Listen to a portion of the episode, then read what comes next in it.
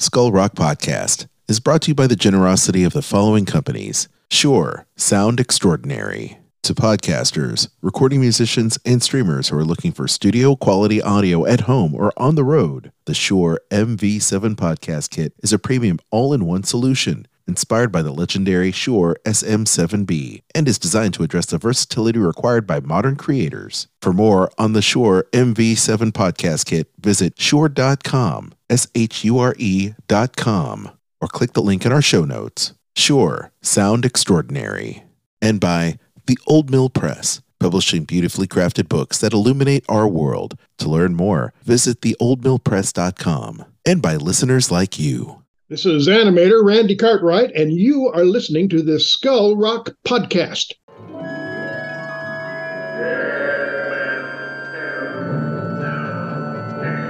Skull Rock Podcast, talking all things Disney, with your hosts Aljon Go and Dave Bossert.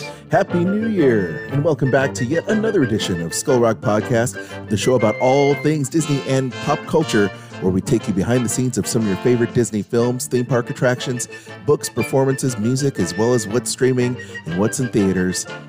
I'm Aljon Go, musician, Disney fan, and pop culturist, and you can email me, aljon at skullrockpodcast.com. And I'm Dave Bossert, artist, filmmaker, and author, and welcome to this special edition of the Skull Rock podcast this New Year's Day 2024. Uh, you can uh, email me at dave at skullrockpodcast.com. Aljon, Happy New Year. Happy New Year, Dave. I hope you had Uh, a great holiday. Um, man, that's a lot of a lot of presents, a lot of gifts, a lot of wrapping. Oh my gosh, it, it, it- it's crazy, isn't it? it uh, is. It's been a fantastic week, uh, and uh, we're doing something a little different uh, today. Uh, we're doing a, uh, a a more brief uh, intro and outro to our normal podcast interview, but today we have a very special guest. We have uh, master animator and Disney legend Andreas Deja coming back to us uh, here at the Skull Rock podcast. He's a previous guest. We've had a multi part interview with him about his career. But today we're going to talk about a passion project of his, a short film called Mushka. awesome. Uh, and it's a 28 minute short film. So it's a little bit longer than what you would consider a short film. Some people think a short film is six or seven minutes, but actually, with Academy, uh, with the Motion Picture Academy, uh, a short film is defined as being under, I think it's 45 or 40 minutes. okay. Um, and uh, Andreas uh, spent 10 years doing this short film uh, called Mushka. And it's a beautiful uh, story. And uh, the thing I would say is that you know last week we we uh, had John Musker on because he did his short film, which really was a short film. It was under five minutes, uh, and he made the short list. Unfortunately, Andreas didn't make the short list uh, for Academy consideration, but you know he's such a great guy, and uh, he he said whether I make it or not, you know this is the film I wanted to make because uh, you don't make these films uh, for awards. You make these films because they're passion projects, because there are stories you want to tell. yes. And we have we have this wonderful interview with him. Well, that's great. I mean, once again, another Disney legend on the program. And it's just great whenever we can have someone like Andreas not just appear on the show, but appear multiple times on the show and to talk about it. So uh, let's delve right in, shall we, with the Disney legend Andreas Deja right here on Skull Rock Podcast. Let's do it. Well, Aljon, we're back again with our friend Andreas Deja, the Disney legendary animator, uh, known for Scar in Lion King and Jafar in Aladdin and so many others. Gaston uh, in Beauty and the Beast. Uh, so many great uh, characters. Uh, Andreas, welcome back to the Skull Rock podcast. Well, thank you so much for having me back. Thank you. And, you know, this is I I I was looking forward to doing this uh, interview with you again because we're only going to talk about a, a, a real passion project of yours, a short film called Mushka. And uh, I I saw it screened in the theater. You were kind enough to invite me to. Nancy and I saw it screened uh, down on Wilshire Boulevard a number of months ago. but I'd like you to tell our listeners what Mushka is and how it came about. Well, it's a it's a short film, even though it's not so short. it's probably what we would call a featurette.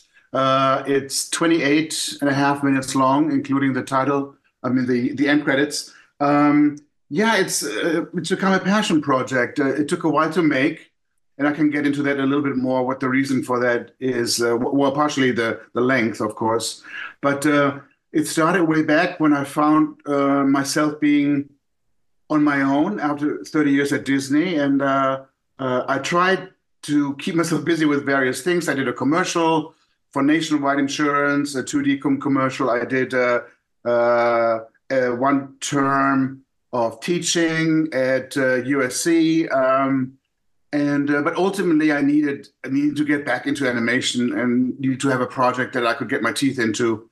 So I thought, okay, what would that what could that project be? And then I basically just asked myself a series of questions that got me on this path. And it started out with what do I like to draw most? Well, I love drawing animals. And that really comes from from one particular incident when when I was a kid, as I mentioned earlier on in your podcast. Uh, uh, and I wrote a letter to the studio, to Disney. How can I become an animator sometime in the future? What tips can they give me?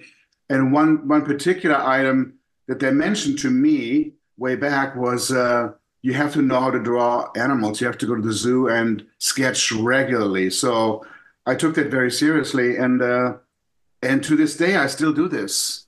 Uh, it never really left me. Studying animals is really a passion of mine, and so then the next question was, okay, what kind of animal would be fun to animate that I haven't animated yet? And I thought, well, I've always been in love with tigers. They're just the most magnificent animals, and uh, I thought I have some experience with big cat anatomy from, from Lion King.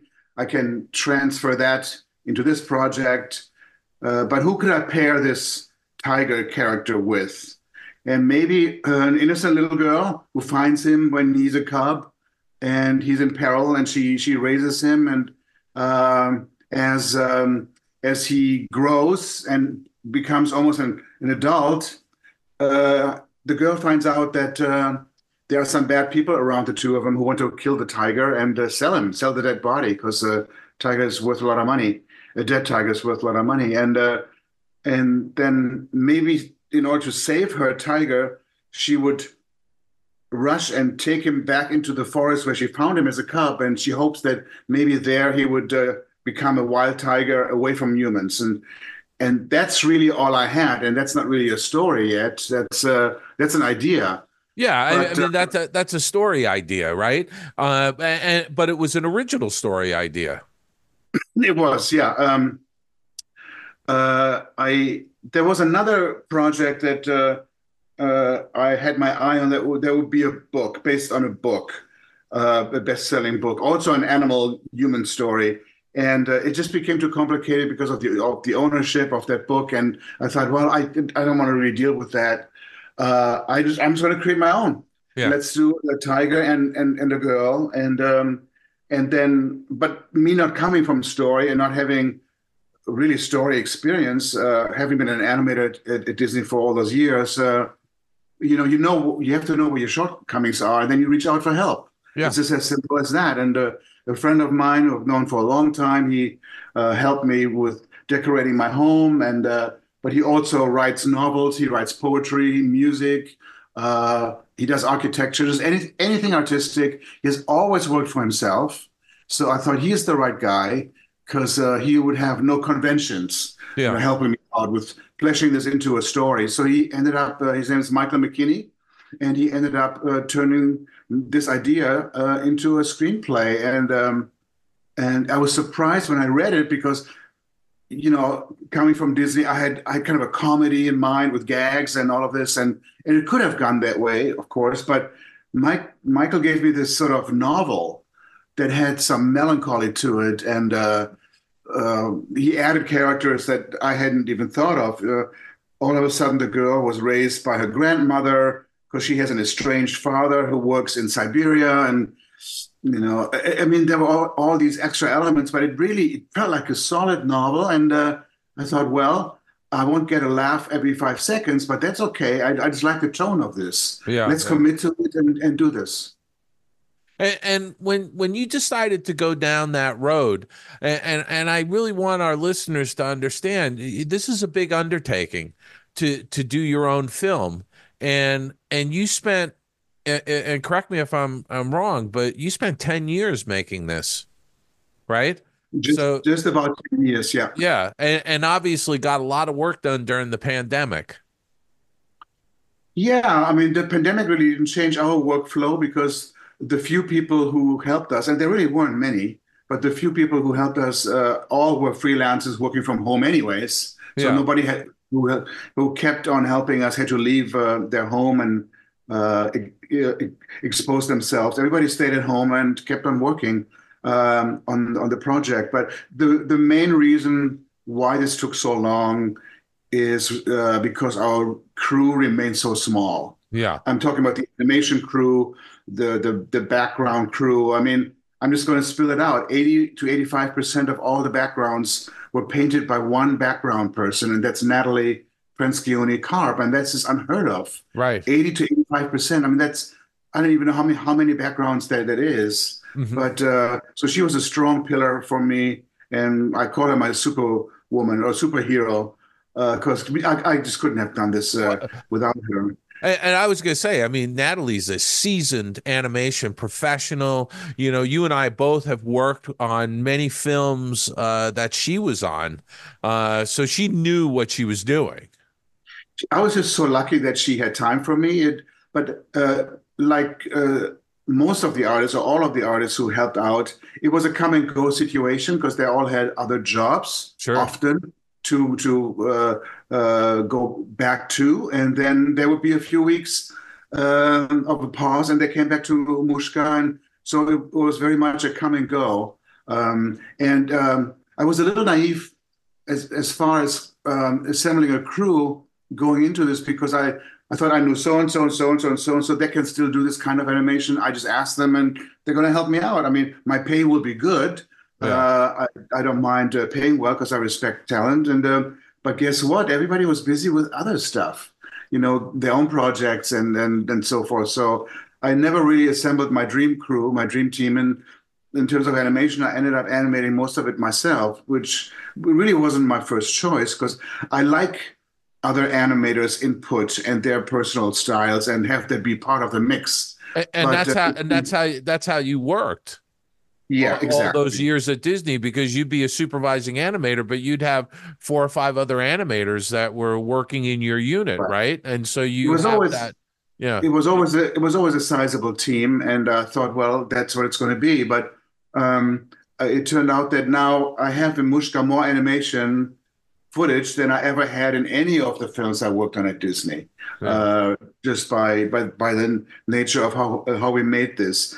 But then it's it's off, it's also more of a personal statement. It's more of me in there, Yeah. and it's so funny. The second person told me this today. Uh, uh, just a brief statement after having seen the film. They said, "Well, it's so you," you know. And I said, "What do you mean?" And I said, "Well, I know you." This person said, "I I, I know you and what you like, and you like uh, the the Disney Xerox films from the 1960s and 70s that have all these black outlines that were sketchier." And because I mentioned that I uh, grew up on those films, and I wanted to recreate that feeling of looseness and and uh, having a sketchy feel uh, to uh, to my film, also to differentiate myself from all these realistic uh, CG films that are out there. I thought it would be a nice contrast Yeah. to create. and, and and that style speaks to the hand of the artist. The viewer gets to see the hand of the artist up there on the screen.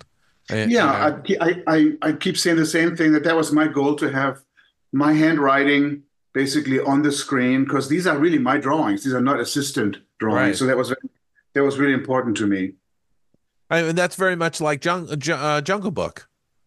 Yeah. You know? And- and it was done at Disney way back. You, I mean, you know this, Dave. Uh, the first one they did uh, in that technique was 101 Dalmatians because they had to come up with something to save money after Sleeping Beauty, which was the last one to be all carefully inked and painted on on the cells. And uh, they said we have to we have to simplify the process. And then uh, it was Ub Iwerks who came up with the idea to not ink those uh, drawings anymore on, on the cells, but just photocopy them, photocopy the animator's drawings, and let's go at it. And uh, Yeah. and that's what they did. And uh, luckily, the film, story-wise, of course, turned out to be excellent. But also, it was a huge hit, and it's still a classic. Yeah. So people people did accept this new, if you want to call it Disney style, you know, Yeah. away from the the lush, uh, fully rendered to something that looks more sketchy, uh, which I gravitated to, and Yeah. so that's why Mushka looks the way does. And, and you know, I I would say that Disney has evolved over the decades because they went from that sort of European book uh, illustration look of Snow White and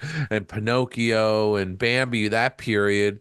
You know, you get down to uh, Alice in Wonderland and Cinderella, you start to get into that more graphic look, uh, which carried through the 1950s to some degree. You know, and and then the 60s, I guess you could kind of define as being a little bit looser, sketchier. hmm Yeah, I mean, these artists, they were uh, all influenced also by um, modern art. You know, they, like like I said, in the, in, in the early days, they looked at uh, books with all children's book illustrations, whether it's Arthur Rackham, you know, with very muted color palettes. And then by the time we get into the 50s, it's all Technicolor. You know, the colors are a lot brighter and more cheery. Yeah. And um, and then uh, we we go to the 60s, and then we find influence of Picasso and uh, Ronald Searle, uh, you know, who all were very strong line artists. They were ab- ab- abstractions that were incorporated in the characters and the background that had had never been done before. So yeah, like you said, Disney changed, and Yeah, uh, Da- Salvador Dali. Salvador Dali's another one. Yeah, Exactly. Yeah. Oh boy, he he. When I look at Salvador or think about Salvador Dali, he uh, really influenced Disney's background style. I mean, all the way in Alice in Wonderland. Yeah. Uh, I Alice in see so Wonderland. much. I see so much Dali in that film. Uh, Absolutely. so yeah, these guys, and I know this from conversations too. I had a chance to talk to Marc Davis and uh, uh, quite a few times way back, and he said, "Yeah, we." We we had art books. We had a big library at Disney with art books, and some of the the artists they they actually met. I think Milton met Picasso briefly because his wife owned a uh, uh, art print gallery on Melrose, Uh-huh. and uh, she did she did frequent trips to Europe and bought these prints from Picasso and uh, Henry Moore and whoever was doing them. And Milt Kahl was always with her. And uh, on one trip, he met Pic- Picasso, which is was also which was also one of his uh, idols. Wow, wow! I hadn't heard that story before. That's something Yeah. new. Wow. This is all family conversations. Yeah. His uh, daughter, Milt Kahl's daughter told me that actually. Wow. So so you you did a, a lot of this animation. What, what what was going through your head while you were doing this over 10 years? You you wanted to do this film. It was a passion film. You did you did more animation than you thought you were going to do. But what was the end end goal for you? You wanted to put it out into the film festivals and just get it in front of people, right? Well, I wasn't even thinking that far, to be honest. I was just thinking about finishing it the best way possible. Yeah. And uh, there was a time, I think it was maybe year six or seven, where I talked to my production partner, Roger, and uh, I said, you know, we've been at this thing for so long. Let's just get all hands on deck. Let's do a worldwide search for animators and let's just get this thing done this year. We had like six or seven months in, in that year to go. And then he just looked at me and said, why? You don't have a studio to answer to. Uh, nobody is calling you on Friday to say, "Where's sequence seven? You promised." You know, we don't have that setup. It- it's an independent film, and uh, it's going to be finished when it's finished. And I thought, my God, that's actually true. Why compromise at this point in the game when we can just keep on going and and finish it the way we really want it to be, and uh, and uh, do it that way. So then it took a little bit longer, but that was the philosophy behind it. So Roger was Roger was your voice of reason. He really was. He was. Uh, he was not just doing all the post production on Mushka. He was also a consultant. I remember we have a character called Alex in the film, who's sort of a, a friend uh, from Si- Siberia, who our main character Sarah meets. And uh, there was a time where Alex didn't seem to be that important to the story, and uh, there was uh, this one sequence where uh, her father and these bad miners were doing were playing cards and they were cheating. They were cheating, and father kept on drinking and paying, and uh, and, um, and in the end, he didn't have anything more to to pay up. And so I don't want to give away too much from from the story here, but it was an important sequence to to to show. And Sarah, the girl in the original storyboard, she was witnessing what is happening there, and that because of the, the card game, her tiger is now in danger. and then Roger just said, "Why don't you have Alex witness this from the outside of the house, and then he warns his friend Sarah. So that way, he has more of a of a role to play, and uh, it, uh, the weight is on him to do to decide what what to do in this situation. Meaning warning her and then taking her to the forest and all that. So then Alex stayed in. That's just because of Roger. Yeah. wow. Uh, you know, I'm I'm curious uh, now that you're finished and it's been out there. Where where can people uh, who are listening to this podcast where would they be able to see Mushka? Uh, is there any place that they can view it, or is it really right now in the festival circuit? And uh, you know, it's obviously uh, qualified for Academy consideration and all of that. But where where can the general public see it? Yeah, it's not really out there yet. I hope it's just a, a question of time. Uh, it's on for any Academy member listening. It's on the Academy app. Uh, we'll see if we make it to the to the next voting round. Fingers crossed. Uh, but that's for Academy members. Um, uh, the, the, general public had a chance uh, just about a week or two ago uh, I had a screening with John Musker's film, Andrew Chesworth's film. We are all ex-Disney guys yeah. who are doing our own films. So we we combined our movies and uh, screened them in a, in a, theater in Pasadena and had a keynote afterwards. So that was one occasion. Um, it also screened at LA uh, Short Fest uh, last week. Uh, the, the actual festival was in August, but they asked filmmakers, which they call the best of the best, to come back and rescreen their film. So there are these individual screenings. Um, I think eventually, uh, what I would like is have it to be at, at one of the streamers. I, I mean, ideally, would be Disney Plus, but uh, I also understand that their rule is not to purchase any outside projects; that they only really stream what they produce from the inside. There yeah. are some exceptions. There are exceptions. Yeah, uh, yeah. Some documentaries that uh, uh, a friend of ours did that they, they, they Disney Plus actually bought. So uh, I have sort of a loose date with them in January to talk to them. Okay, uh, good. But there are other there are other streamers as well. So hopefully early next year is when that conversation gets going and we're going to pitch it. I always like to say when they say there's rules, those rules are flexible when they want them to be. absolutely, absolutely. I, I couldn't couldn't agree more. How, how has the reception of the film been around the world? Because I know you've put it in festivals all over the place, right? Yeah, we have, and uh, uh, judging by, or when you look at the the awards that we've won, three of them actually are Kids' Choice Awards. Very nice. Uh, yeah, uh, uh, one in the, was in Palm Spring uh, at their short film festival. There's also one in Italy, and then another one in the U.S. So kids seem to really gravitate toward the film um, which I, I, I sort of make this conclusion that, uh, or the idea that all, all kids like drawings, you know, yeah. we all drew when we were kids, and then some kids outgrow that and get more into sports or other things, music. But uh, then the, uh, again, the idea to see drawings on the screen again, it has been a, a, a long time since, uh, and maybe these kids never had a chance to to to see those uh, loose, loosely drawn films from a Disney. That this is a first for them, but overall, like I said, kids really gravitated toward the film and gave us a whole bunch of awards. I I would argue also that the kids that watch this put themselves in the little girl's uh, position of having their own pet tiger. You know, well, that that, that sort were, of fantasy of like, God, I could have a tiger someday. You know, there was there was one little girl. I showed it to a, a family friend's um, uh, little daughter, and she saw the movie and she was just mag- uh, just mesmerized. And she, as soon as the lights went on, she says, "I want a tiger now." You know, that was like the first thing that came out of her mind. There you go. My mouth. So uh, yeah, I'm, I'm, just really happy about that. Uh, and I even some adults said they they gravitate toward the film and the story because uh, they don't have a tiger, obviously, but they they sort of imagine their pet, a dog or a cat, uh, you know, having to separate, having to have yourself to separate from your pet. Uh, Yeah. So that touched them in, in that way. They made that connection. Yeah. Uh, so yeah, I, I got some really heartfelt responses. Uh, ha- having you know the the opportunity to finish this film after 10 years and you look back at all the trials and tribulations that go into doing these kinds of projects uh, are you looking forward into the future to say i want to do another one of these uh, independent films or are you sort of like i've gotten it out of my system?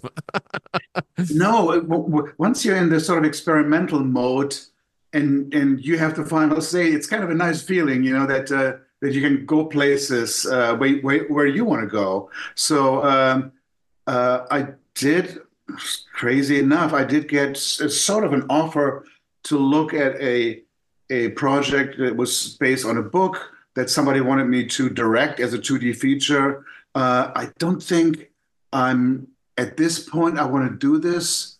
Uh, I mean, it sounds a little bit arrogant if I would say been there, done that at Disney. Uh, uh, but to in, to experiment right now is really the kind of a vibe that sort of hits me. To Yeah. do another shorter film, there's nothing wrong with a seven, eight minute film either. You know, right Uh, right but, uh, but go a little further in the in terms of character acting and uh, humor. I want to do something really, really funny with lots of dialogue, interaction, like the opposite of Mushka, basically. sure So, sure so I've, I've already started on the, on the project, doing some con- con- concept art, and uh, probably go, yeah, I'm going to start animating next year, early next year on it. So now, if, if 28 minutes was done in uh, 10 years, if you're going to do a seven or eight minute, are we talking maybe three and a half years?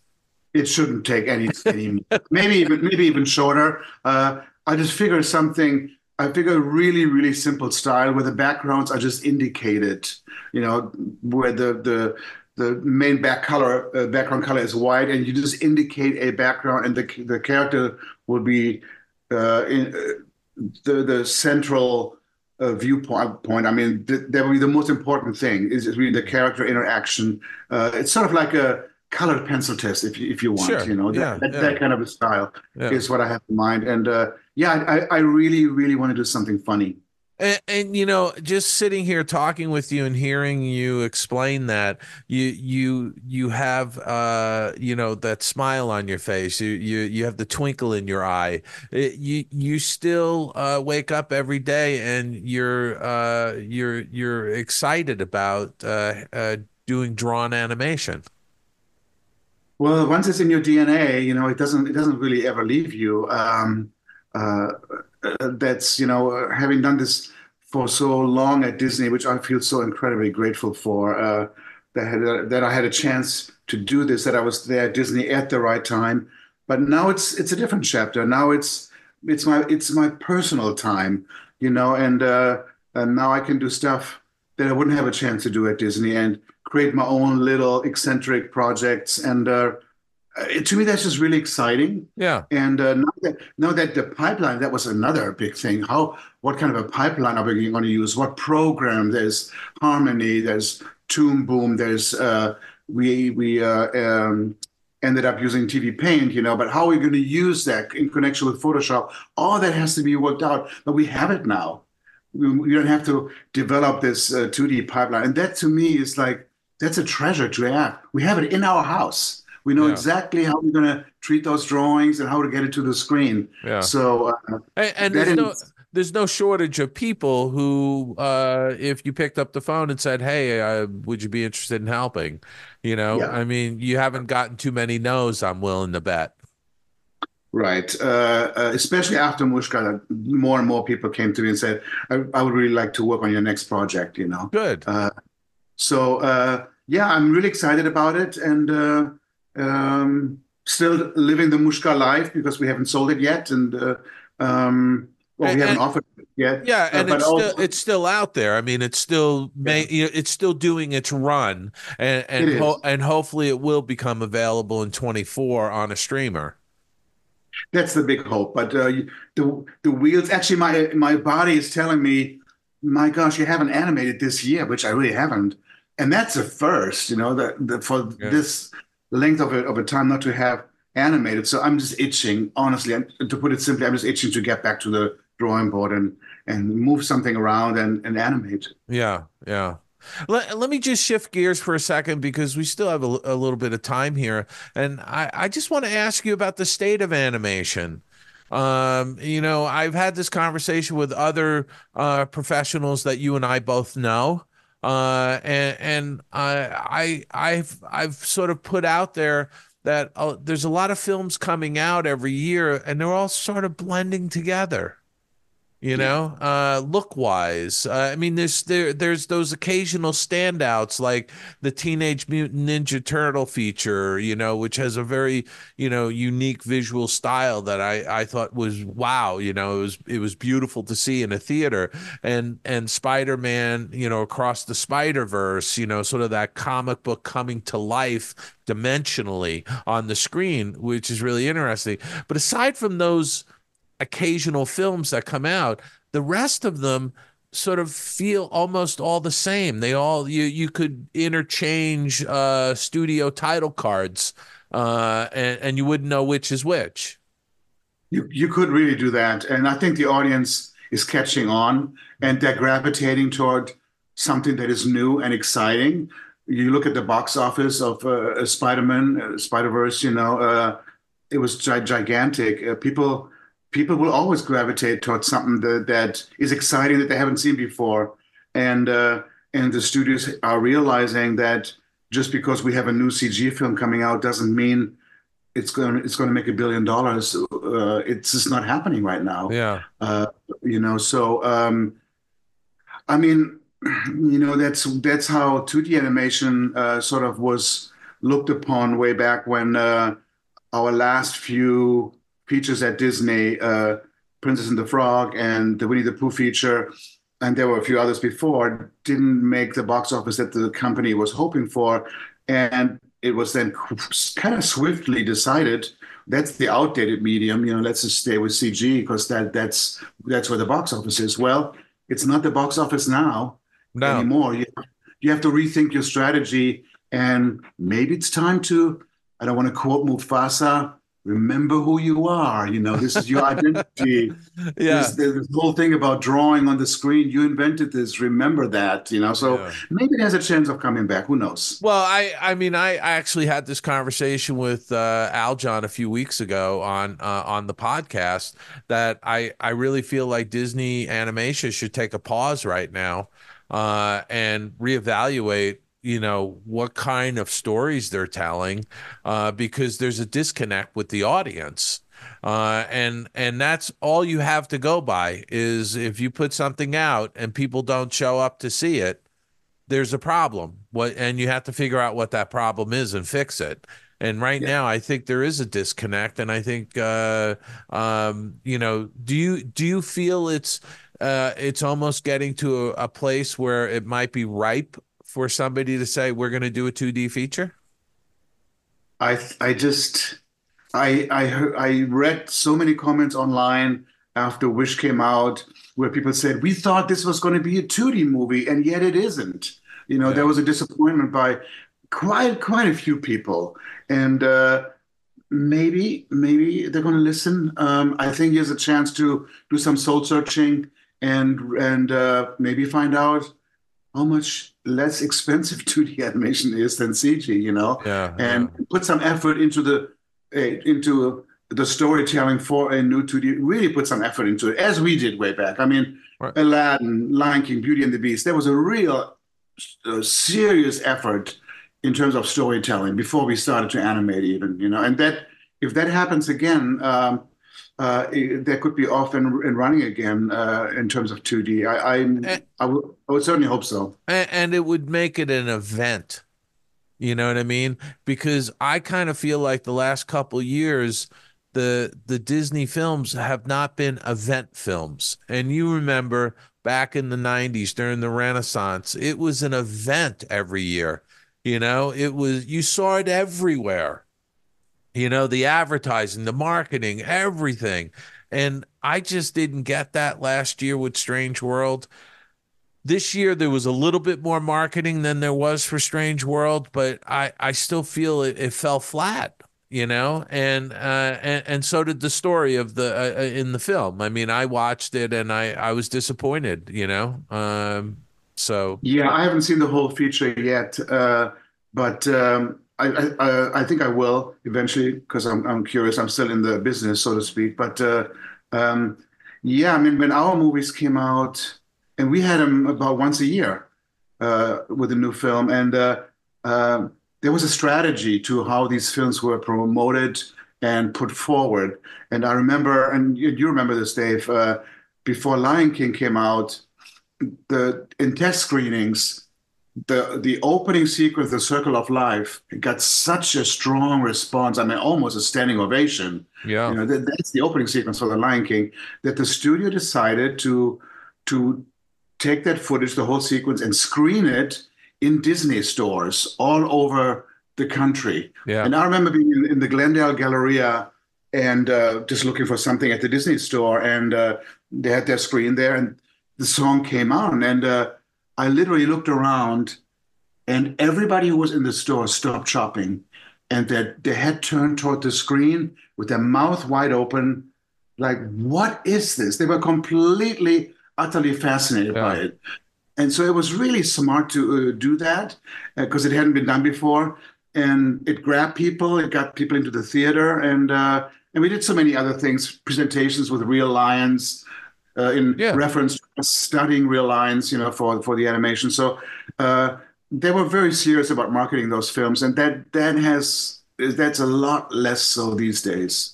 Yeah, and and that's that's contributing to that blending in with all the other films that are coming out, you know, because people I don't even think, you know, are are understanding who's doing what anymore, you know, and and that's that's kind of a shame.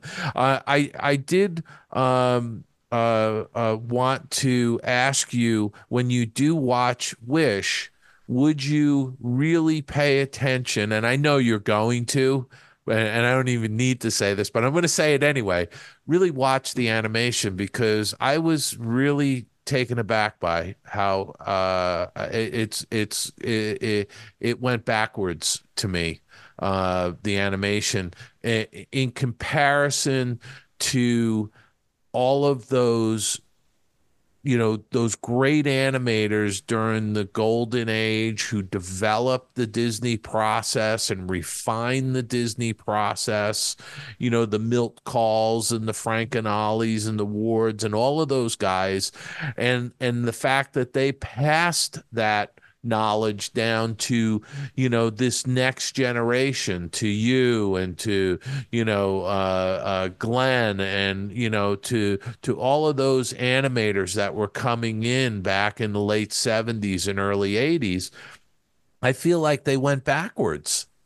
I really do. what, what, what stuck out to me Dave was when I saw the promotions and the uh, trailers is that a lot of the motion uh, on the human characters you know especially seemed uh, based on a live performance. And I don't know if the animators were filming themselves or if they had somebody in. I mean, we we, we did the same thing. You know, we we had a, a girl coming in to play Ariel, an, an actress, or an actor to play out scenes for Gaston's. But but boy, we interpreted that.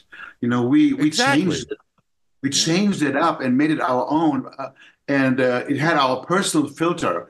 But I don't see a filter anymore. I if I squeeze my eyes slightly and look at scenes from Wish, it looks like live action. Right. Yeah, it, it, it, it it it wasn't snappy. It didn't have those strong poses. It uh it, it, it felt at times a little bit on the floaty side. You know what I mean? Uh it, it, it, I, I was really, uh, you know, uh, just shocked by it, quite frankly. Anyway, listen, I didn't want to drive too far off into that, but I did want to spend a few minutes talking about all the films that are out in the world um, uh, and get your thoughts on it. But back to Mushka what is the next step with Mushka? You're waiting to find out if you make the next stage in the academy. Uh, the the yeah, I think we're I think finding out on Thursday if if we make the short list. Is, is that this this Thursday? Yes, yeah, right. Yeah. Okay. So it's it's coming it's coming right up, and we're just fingers crossed. On the other hand, if we don't make the short list and later on if we don't get nominated, it's not the end of the world because uh, I just know I made a film that connects with people, and uh, I know this from all these screenings that we had worldwide, and uh, and that's enough. The, the feedback, you know, and uh, uh, I think what might have what might happen is that uh, the movie we are going to approach the screening companies, you know, starting with Disney. Um, and I think what might happen is that I'm going to sell the film for a certain amount of time but where it can be streamed on one uh, yeah. uh, streamer and then it moves on to another one. You see several movies doing that anyway, you know. Yeah. So so you can see it on this streamer, then uh, next year it's going to be on that streamer. I think that that's more likely than a wholesale where you yeah. give all the rights away to everything. It's my rough guess. Yeah, at, and, at eh, and, eh, you know, and I always think with when when you know when you're making a film, you're not making a film to say we're going to win awards. You're making a film to fulfill a dream, to tell a story, to you know exercise your artistic muscles uh, and then you put it out in the world and it's already won it's won awards so you you may not get all of them you may get some of them you may get you know the ones that really make it shine who knows? I i don't know. But like you said it's it's not about the awards. It's about the film connecting with the audience. Which is still my my favorite uh, uh, pastime after a film is done, uh, way back at Disney too. You know, to be in the audience in Westwood or in Burbank or somewhere, and uh, nobody knows you, and you're right in the middle in the theater, and you watch Aladdin, and these people see Aladdin for the first time, and then your scenes come on, you know, and you want to see how they react, and they laugh, and they uh, and they, they are with it with your character, and that is there's just no feeling like that and uh, no there isn't and that and that's really that's why we did what we did right? Exactly you know because exactly. i was the, yeah i was the same way i was going to say. I mean uh, every movie that i ever worked on i always went out to the local theater. I wanted to see it with a real audience it's the best because uh, when you see it with the crew, you're also critical. And yeah, we had some very good cast and crew screenings, of course, but you can sense that people are still looking at it with a critical eye and still wanting to change things that, that they were a part of. But uh, it's it's so much better to see it with the regular audience and and get their their feedback. Uh, I'll give you one little example. Um, hope I didn't talk about that in the previous podcast, but there was a Beauty and the Beast test screening years ago. The film was about half done, and uh, uh, I, I, snuck into that that screening, and um, my scene or my sequence comes on where Gaston bursts into Belle's house, and he just makes a statement. He's going to marry her. He's not even not even going to ask her. You know, talking about the family that they're going to have. And there were two teenage girls sitting in front of me, and one leaned over toward the other. I swear to you, and she says I dated him last year, you know, and and and it tells you that she saw a real person in yeah. in this in these animated drawings. You know, she yeah. she saw a type that she actually recognized. It was so satisfying to hear that. That, that's that's so awesome. Well, uh, Andreas, I want to say thank you very much for coming back on the Skull Rock podcast. I know this is certainly not going to be the last time. We're going to have you back again in the future, but uh, it was it's always wonderful to talk to you and get your perspective on animation and to to really let our listeners know about Mushka and for them to keep their eyes open uh, for screenings that are happening and potentially uh, for it to be on a uh, a streaming service in the spring, hopefully. That's the idea. We'll tell tell everybody stay tuned. Uh, right now, check for the for the time being. Check out our Mushka website. Uh, check out the trailer. We just posted recently a few behind the scenes um, montage scenes where people can find out about the artist. But uh, hopefully, yeah, the plan is to have it on on a streamer as soon as possible. All right. And uh, is it mushka.com? It's mushkathefilm.com, I, I think. M- mushkathefilm.com. Uh, well, with that, I, Andreas, I, one last thing I want you to know. This is the uh, first podcast, the first Skull Rock podcast of 2024. Hooray! So happy Fantastic. New Year. Happy New Year to you too. And All Merry- Become a supporter of Skull Rock Podcast with small monthly donations to help sustain future episodes for just 99 cents a month You can do that just like Lindsay and Joshua. Thank you so much for your support of our show.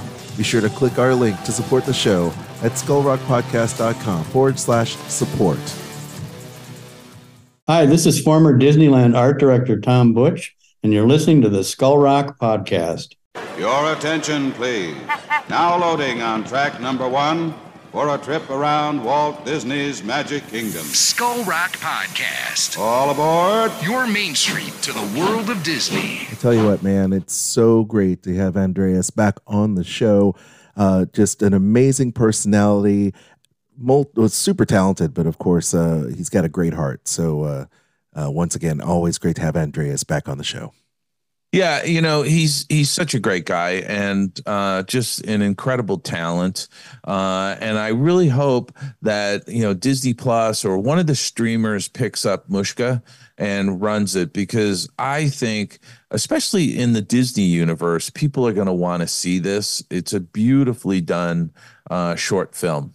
I think it would be great if Disney Plus was able to take a lot of the you know the animators from the pantheon of of animators and actually have provide a showcase for them so that the the the art form moves forward and continually showcases great artists and and their talent and uh, that would be great and I think the Disney fans would completely eat it up. Yeah, you know, I I agree with you on that. I I I really do, and I think that you know the foundation of the Walt Disney Company, the cornerstone of the Walt Disney Company, is animation. Uh, and uh, I think I think Disney should be a little bit more involved in uh, uh, in sort of showcasing animation talent, whether it's whether it's short films that they've done or short films that were you know done by animators around the world. Sure. oh Uh, yeah. But it, yeah, it should be just a celebration of animation as an art form. Exactly. Uh, and, and and by the way, you know Walt Disney and his artists they help shape what is modern day feature animation. They put in you know they they develop the the the principles of animation uh, they put in an animation process that people have followed for decades. Uh, and uh, quite frankly, uh, they should do a little bit more uh, in celebrating animation in general. Well, there you go. Uh, just another idea, Bob, for the next uh, piece of content that you can showcase on these great Disney Plus tiles. So I'm with you 100%, Dave. Let's let's make it happen and uh, make some change happen and add more great content to Disney Plus. Anyway, I hope you enjoyed today's New Year's edition of Skull Rock Podcast featuring Disney legend Andreas Deja. If you want to know more, there are links uh, to Andreas' work in the show notes, just like a lot of our guests as well. Um, there are actually also links uh, that you can leave us voicemail messages and interact with us. We'd love to play a voicemail of yours in an upcoming episode of Skull Rock Podcast, much like your emails. You can email me at aljon, A-L-J-O-N, at skullrockpodcast.com or Dave at skullrockpodcast.com. You can also give us those five-star reviews. Everything really helps the algorithm no matter where you subscribe to us. You can even stream us online at skullrockpodcast.com. Uh, follow us on all the socials Facebook, X, LinkedIn, where Dave and I both are, as well as Instagram. And uh, just a quick plug you can also check out my show, Dining at Disney, uh, released twice a week. And uh, thank you so much. And I hope you had such a great new year. And we look forward to more great content this year on Skull Rock Podcast and another another great 100 plus shows with you, Dave. There we go. I, I, you know, I have to say, Aljon, uh, you know, we are now in our fourth year of the Skull Rock podcast. Uh, I can't even believe that it's already 2024. I can't I hope either. every, I, I really, I hope all of our listeners had a wonderful, uh, happy, safe, uh, celebratory New Year. Uh, and we look forward to we, we've we've got uh, interviews with some great artists coming up in, in the coming months. Uh, so keep tuning in to the Skull Rock podcast. Uh, and also next week, Aljon and I are going to give some predictions for 2024, Ooh. uh, which I think is going to be rather fun. Nice. Well, I'm going to have to bone up. I've got a lot of content to, to digest. There you go. And and yeah, and with that, I'm just gonna say, you know, go out and have a fantastic first week of 2024. Be safe, be kind to one another, and we'll see you back here next week on the Skull Rock Podcast.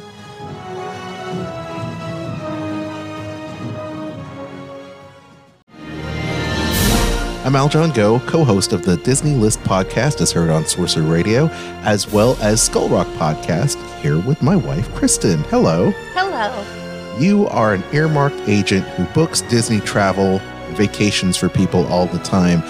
Give our listeners a reason why they want to give you a call instead of just booking a trip by themselves.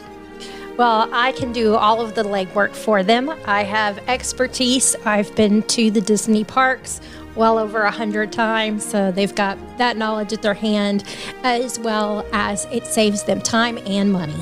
Where can people get in touch with you so that they can book their next Disney cruise, Disney park trip, Adventures by Disney? They can contact me at themeparksandcruises at gmail.com.